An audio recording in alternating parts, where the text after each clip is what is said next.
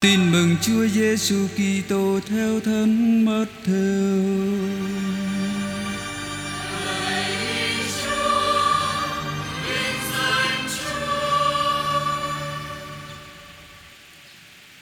Khi ấy, Đức Giêsu cất tiếng nói: Lạy Cha là Chúa tể trời đất, con xin ngợi khen Cha, vì Cha đã giấu không cho bậc khôn ngoan thông thái biết mầu nhiệm nước trời nhưng lại mặc khải cho những người bé mọn.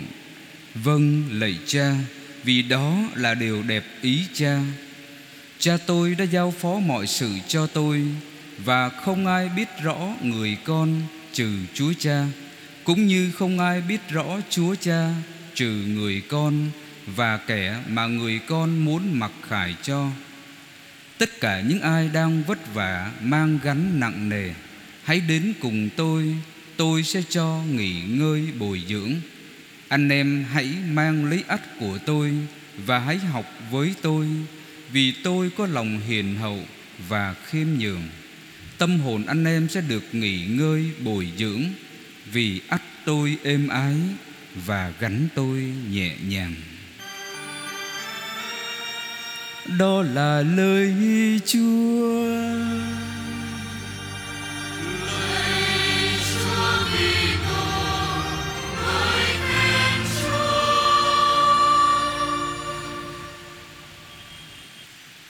Thưa anh chị em. Như thường lệ, tôi xin chia sẻ với anh chị em bốn điểm Trong phần du lời Chúa của ngày Chủ nhật 14 thường niên năm A. Điểm thứ nhất là bài đọc 1 Trích từ sách ngôn sứ Zakaria Chương 9 câu 9 cho đến câu 10 Thưa anh chị em, Bài đọc 1 chúng ta vừa nghe trích từ phần thứ hai của sách Zakaria Thường được gọi là đệ nhị Zakaria không phải do chính ngôn sứ Zakaria viết mà là tác phẩm vô danh của nhiều tác giả khác. Ngôn sứ Zakaria đích thực sống vào khoảng thế kỷ thứ sáu trước công nguyên, nghĩa là trước Chúa Kitô Giáng sinh. Vào thời kỳ tái thiết đền thờ Jerusalem sau khi trở về từ chúng lưu đày ở Babylon vào khoảng năm 521 cho đến 515 trước công nguyên. Phần thứ hai của sách Zakaria tuy mang tên vị ngôn sứ nhưng được sáng tác khoảng 200 năm sau. Tác phẩm là một tập hợp nhiều bản văn khác nhau, vô danh và không ghi ngày tháng năm. Và thuộc về một thời kỳ giữa chủ nghĩa ngôn sứ đang lụi tàn và xuất hiện văn chương khải huyền. Lúc bấy giờ người ta đọc lại những tác giả của thời quá khứ giải thích và làm mới sứ điệp của các tác giả đó. Trong bài đọc một chúng ta vừa nghe đầy dẫy những hoài niệm về ngôn sứ Isaiah, Sophonia, Mika, sách các vua. Một sợi dây nối kết hai yếu tố khác biệt lại. Đó là chủ đề Messia Thưa anh chị em. Đấng Messia được tiên báo qua ba dung mạo Mà tác giả tin mừng đã nhắc lại khi trích dẫn. Thứ nhất là dung mạo của vị vua Messia khiêm tốn và hiền hòa. Thứ hai, dung mạo của một mục tử tốt lành bị các nhà lãnh đạo dân Israel tẩy chay. Và cuối cùng là dung mạo của một đấng bí nhiệm bị đâm thâu.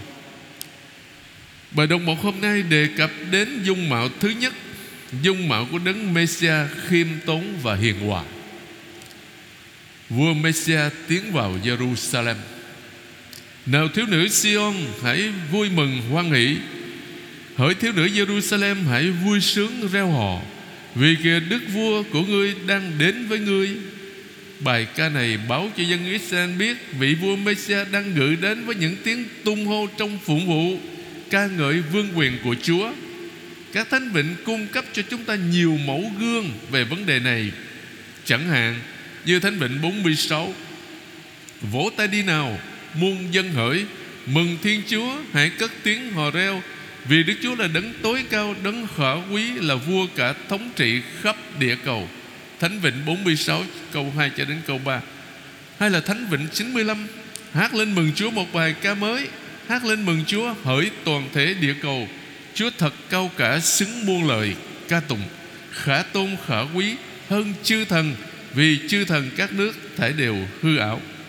Thánh Vịnh 95 câu 1 cho đến câu 2 Và câu 3 cho đến câu 4 Ngôn sứ Sophonia cũng đã đề cập đến vấn đề này Trong các thánh thi phụng vụ. Reo vui lên, Hỡi thiếu nữ Sion, Hò vang dậy đi nào, nhà Israel hỡi. Hỡi thiếu nữ Jerusalem, Hãy nức lòng phấn khởi. Đức vua của Israel đang ngự giữa ngươi, Chính là Đức Chúa. Sophonia chương 3 câu 14 Đấng Messiah tiến vào Jerusalem Trong vẻ bề ngoài khiêm tốn nhất. Thưa anh chị em. Thứ hai là vị vua khiêm nhường.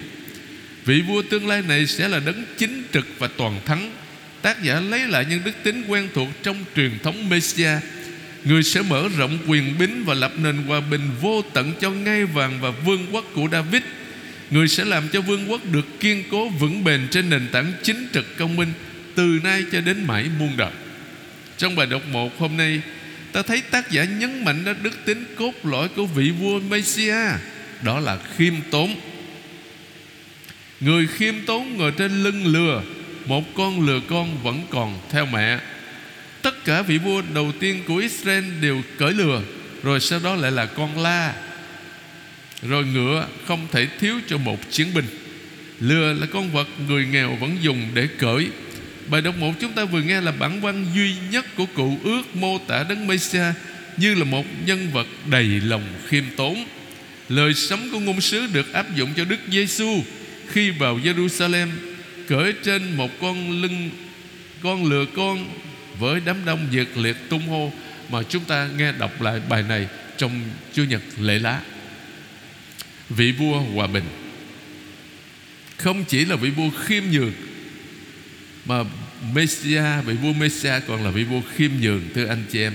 Người sẽ quét sạch chiến xa khỏi Ephraim, tức là vương quốc ở phía bắc, và chiến mã khỏi Jerusalem, tức là vương quốc ở phía nam. Tác giả muốn nói rằng thời đại Messiah sẽ là thời đại tái thống nhất hai vương quốc, Ephraim và Jerusalem. Toàn thể bộ máy chiến tranh đều bị hủy bỏ. Từ ngữ dùng nhắc lại nhiều lần trong bản văn kinh thánh, trong ngày đó ta sẽ bẻ gãy cung nỏ, gươm đao, chấm dứt chiến tranh trên toàn xứ sở, và ta sẽ cho chúng được sống yên hàng. Hô-sê chương 2 câu 20 Nhưng nhà Juda thì ta sẽ chạnh lòng thương Và sẽ cứu chúng nhờ Đức Chúa Thiên Chúa của chúng. Ta sẽ không dùng cung nỏ, gươm đao Và chinh chiến mà cứu chúng, Cũng chẳng dùng chiến mã và kỵ binh. Hô chương 1 câu 7 Hay là ngôn sứ Mi-kha Ta sẽ cho ngựa của ngươi biến khỏi xứ, Sẽ hủy diệt xe trận của ngươi. Mika chương 5 câu 9 Hòa bình là quà tặng tuyệt vời nhất Của đấng Messiah Chính vua Messiah sẽ công bố điều đó cho các quốc gia. Bình an Bình an cho khắp xa gần. Isaiah chương 57 câu 19 Hay là Thánh Vịnh 72 Triều đại người đua nở hoa công lý Và Thái Bình thịnh trị tới ngày nao tế nguyệt chẳng còn. Thánh Vịnh 72 câu 7 Tuy môn vẻ bề ngoài là vị vua khiêm tốn và hiền hòa, Yêu chuộng hòa bình, Nhưng người thống trị từ miền này qua biển nọ, Từ sông cả đến tận cùng trái đất. Chúng ta bước sang điểm thứ hai. Đáp ca là Thánh Vịnh 144 Mà chúng ta vừa nghe một ca viên hát là Thánh Vịnh ca ngợi Chúa Quy Linh. Người Do Thái đọc Thánh Vịnh này mỗi ngày vào giờ kinh sáng, Ngày lễ ngày, Con xin chúc tụng Chúa. Đức Giêsu chắc cũng đọc thánh vị này hàng ngàn lần Thưa anh chị em. Từ ngữ diễn tả tâm tình Thật xúc tích Tán dương Chúc tụng Ca ngợi Ca tụng Tuyên bố Kể lẽ rằng Xưng tụng. Tác giả Thánh Vịnh không thể không chúc tụng Thiên Chúa. Tại sao? Đức vua của ông chính là Thiên Chúa. Ông kể ra vinh quang của người Vinh hiển, kỳ công, quy quyền Là những phẩm tính vương giả. Ông còn ca tụng lòng nhân ái Từ bi, nhân hậu Đầy tình thương, thành tính Công minh, gần gũi. Những phẩm tính của một người cha Thiên Chúa là vua nhưng không phải là một vị vua với quyền năng bá chủ và xa cách. Nhưng Ngài luôn nhìn đến thụ tạo mà Ngài đã dựng nên Và thông ban sự sống cho mọi loài. Tin mừng chứng minh rằng Đức Giêsu luôn quy hướng về Thiên Chúa. Người là đấng Chúa Cha sai đến để thực thi thánh ý Chúa Cha. Lòng nhân ái của Thiên Chúa Mà Thánh Vịnh 144 Mà chúng ta vừa nghe hát đó. Đức Giêsu chính là hiện thân sống động. Nhờ người mà ai quỵ ngã, Chúa đều nâng dậy. Kẻ bị đè nén, Người cho đứng thẳng lên. Của ăn ban cho các sinh vật ăn thỏa thuê Chính là bánh. Mỗi ngày mà Đức Giêsu khuyên ta xin Chúa Cha. Và cũng chính là bánh hằng sống, nhiệm màu trong bí tích thánh thể Thưa anh chị em. Chúng ta bước sang điểm thứ ba là bài đọc 2 Trích từ thư Thánh Phaolô, Tông đồ gửi tín hữu Roma, chương 8 câu 9 Câu 11 cho đến 13 Thưa anh chị em, Vấn đề lớn trong bài đọc 2 hôm nay nằm trong từ xác thịt.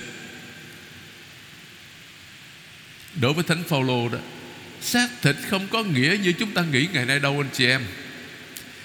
Cái mà Thánh Phaolô gọi là xác thịt không phải là thân xác đâu. Cái mà Thánh Phaolô gọi là thần khí cũng không phải là tâm hồn. Đàn khác, nhiều lần Thánh Phaolô nói về thần khí của Thiên Chúa hay thần khí của Đức Kitô. Và nếu đọc cho kỹ đó, ta thấy Thánh Phaolô không có ý đối chọi hai từ xác thịt và thần khí, nhưng là cách sống, thưa anh chị em. Sống theo xác thịt và sống theo thần khí, Thánh Phaolô đề nghị chúng ta nè, những người tín hữu phải chọn một trong hai cách sống đó. Đối với Thánh Phaolô, sống theo xác thịt là sống xa cách Thiên Chúa, đóng khung trong tâm trí và sức lực giới hạn của con người. Từ xác thịt thường trở nên đồng nghĩa với tội lỗi, nghĩa là đối nghịch với thiên chúa, hoặc ít ra là nghi ngờ ngài. Thiếu lòng tin vào thiên chúa, trước những thử thách hàng ngày trong sa mạc, cách riêng khi bị khác dân Israel nghi ngờ thiên chúa bỏ rơi họ nên họ kêu trách thiên chúa và ông Môse thì chúng ta biết cái câu chuyện ở tại Masa và Meriba rồi. Mà sách xuất hành đã kể lại cũng vậy. Adam nghi ngờ Thiên Chúa và không vâng lời người. Đó là câu chuyện sa ngã tại vườn Eden, vườn địa đàng Mà tất cả chúng ta đều biết từ nhỏ. Trái lại Sống theo thần khí là để Chúa Thánh Thần hướng dẫn cách sống của chúng ta. Thánh Phaolô cho biết anh em không bị tính xác thịt chi phối Mà được thần khí chi phối, Bởi vì thần khí của Thiên Chúa ngự trong anh em. Thần khí, Từ thần khí được lặp lại ba lần Trong bài đọc hai hôm nay. Cho ta thấy tầm quan trọng mà Thánh Phaolô đặt vào đó. Ta sẽ đặt thần khí ta vào lòng các ngươi Và các ngươi sẽ được sống. Ngôn sứ Ezekiel nói như vậy. Từ nay vì sao Nghĩa là từ khi lãnh nhận bí tích thánh tẩy đó, Bí tích rửa tội đó, Thánh Phaolô cho biết thần khí Thiên Chúa ngự trong anh em. Chúng ta trở nên đền thờ của Chúa Thánh Thần Vì thế, chính người sẽ điều khiển đời sống đức tin của mỗi người chúng ta Nói rằng thần khí ngự trong chúng ta là xác nhận người hành động nơi chúng ta để thực hiện điều người đã thực hiện nơi Đức Giêsu Kitô. Nếu thần khí của đấng đã làm cho Đức Giêsu sống lại từ cõi chết, cũng sẽ dùng thần khí của người đang ngự trong anh em mà làm cho thân xác anh em được sự sống mới. Lời hứa cho sống lại là nhằm đến tương lai. Nhưng vì Thánh Phaolô đang nói về sự lệ thuộc của chúng ta vào thần khí, nên chắc chắn Ngài cũng nghĩ đến đời sống thiên liêng Là hoa quả của sự phục sinh của Đức Kitô Mà chúng ta đã liên kết vào đó. Anh em đã cùng được mai táng với Đức Kitô. Khi chịu phép rửa, Lại cùng được trỗi dậy với người, Vì tin vào quyền năng của Thiên Chúa, Đấng làm cho người trỗi dậy từ cõi chết. Trước kia anh em là những kẻ chết Vì anh em đã sa ngã, Nay Thiên Chúa đã cho anh em được sống với Đức Kitô. Colosse chương 2 câu 12 cho đến 13 Ngay khi còn sống trong thân xác hay chết, Chúng ta đã có thể sống theo thần khí của Đức Kitô. Ta có thể thay từ thần khí bằng từ tình yêu, Thưa anh chị em. Thánh Phaolô đã viết cho tín hữu Roma Ở chương 5 câu 5 như thế này. Thiên Chúa đã đổ tình yêu của người vào lòng chúng ta Nhờ thánh thần mà người đã ban cho chúng ta. Trong thư gửi tín hữu Galata, Thánh Phaolô cho ta biết, Hoa quả của thần khí là bác ái, quan lạc, Bình an, Nhẫn nhục, Nhân hậu, Từ tâm, Trung tính, Hiền hòa Và tiết độ. Galata chương 5 câu 22 Tóm tắt một lời. Tình yêu mang những sắc thái khác nhau Trong đời sống thường ngày. Về vấn đề này Thánh Phaolô là người thừa kế đích thực Của toàn bộ truyền thống các ngôn sứ tất cả đều xác nhận một rằng mối liên hệ của chúng ta với Thiên Chúa được kiểm chứng qua các liên hệ của chúng ta với tha nhân từ anh chị em. Và trong các bài ca về người tôi tớ, ngôn sứ Isaiah quả quyết rằng sống theo thần ký của Thiên Chúa là yêu thương và phục vụ anh em mình. Cuối cùng thưa anh chị em, Bài tin mừng mát theo chương 11 25 đến 30 cách đây mấy tuần tôi có giải thích rồi trong lễ trọng kính thánh tâm Chúa Giêsu. Nhưng mà thưa anh chị em, chắc không mấy người nhớ đâu. Tôi xin giải thích lại để anh chị em nghe một lần nữa nha. Thưa anh chị em, lời Chúa trong bài tin mừng chúng ta vừa nghe đó gửi lại chuyện các thiếu niên Do Thái trong sách Daniel giải thích ý nghĩa giấc chim bao của vua Nabucodonosor mà tất cả các nhà thông thái Babylon không giải thích được. Do đó, nhà vua ra lệnh xử chém hết. Thì trong lúc mà chuẩn bị đi ra pháp trường đó, thì Daniel cũng đi trong số đó. Thế thì nói với cái vị mà quan áp giải đó, Tôi có thể giải thích được Thì nhờ đó mà cứu được bản thân mình Và cứu được cả các nhà thông thái của Babylon Nhà thông thái Babylon. Nhờ ơn mặc khải của Thiên Chúa nha, Thì các vị, Các thiếu niên Do Thái mới có thể giải thích được, Chứ không phải tự mình mà có thể giải thích được đâu. Nhà vua nhìn thấy trong giấc chim bao Một cái pho tượng kỳ quái lắm. Đầu pho tượng bằng vàng rồng Ngực và hai cánh tay bằng bạc, Bụng và hai bắp đùi bằng đồng, Hai bắp chân bằng sắt, Hai bàn chân nửa sắt nửa sành. Ngài đang mãi nhìn Thì bỗng có một cái tảng đá tách ra. Nghĩa là nhà vua đó Dù không có bàn tay nào đụng tới hết Nó đập vào pho tượng Trúng hai chân nửa sát nửa sành Khiến hai bàn chân vỡ tan ra.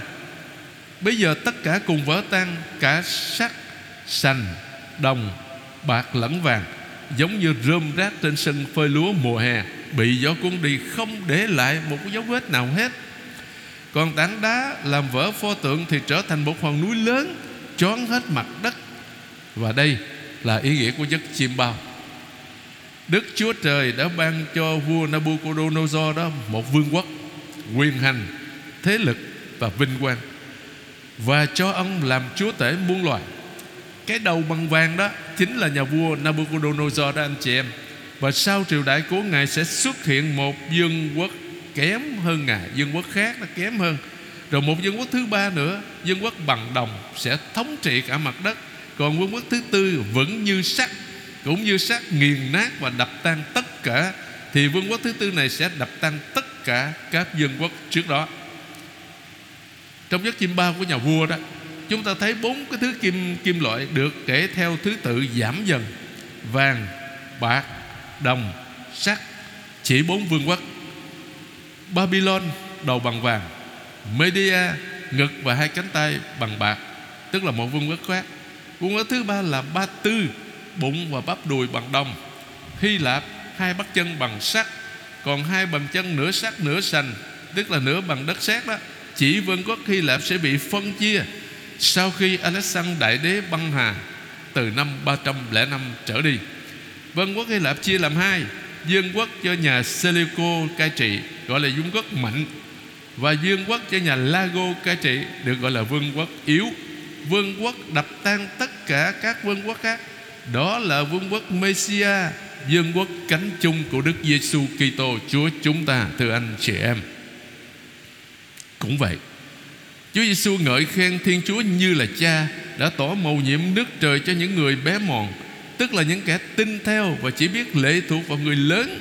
Ở đây Chúa Giêsu cũng cho thấy Thiên Chúa đã giao phó mọi sự cho Ngài cho người nhất là cho người biết cha để rồi người mặc khải cho người ta nghĩa là để làm cho người ta được sống đời đời như thế chính Chúa Giêsu là con người của sách Daniel ở đây xuất hiện với danh xưng con Thiên Chúa là vua và là đấng mặc khải nước trời cho những người bé mọn. Những người này cũng là những kẻ vất vả, mang gánh nặng nề mà Chúa Giêsu gọi đến với người. Trước tiên, đây hiểu về những người Do Thái sống dưới ít lề luật cũ và vô vàng vô số, những tập tục nặng nề mà các kinh sư và nhóm pha siêu đã đặt ra. Nhưng cũng phải hiểu rộng ra về kiếp sống con người chúng ta trên trần gian này, nói chung, thưa anh chị em. Còn mang lấy ích của tôi là một kiểu nói bóng mà các thầy rabbi xưa quen dùng, hàm ý nhận ai làm thầy ách và gánh của Chúa Giêsu là đạo lý tin mừng có thể nói đạo lý tổng hợp trong ba điểm. Tin trở thành môn đệ, thụ giáo với Chúa. Khiêm nhường là thái độ đối với Chúa.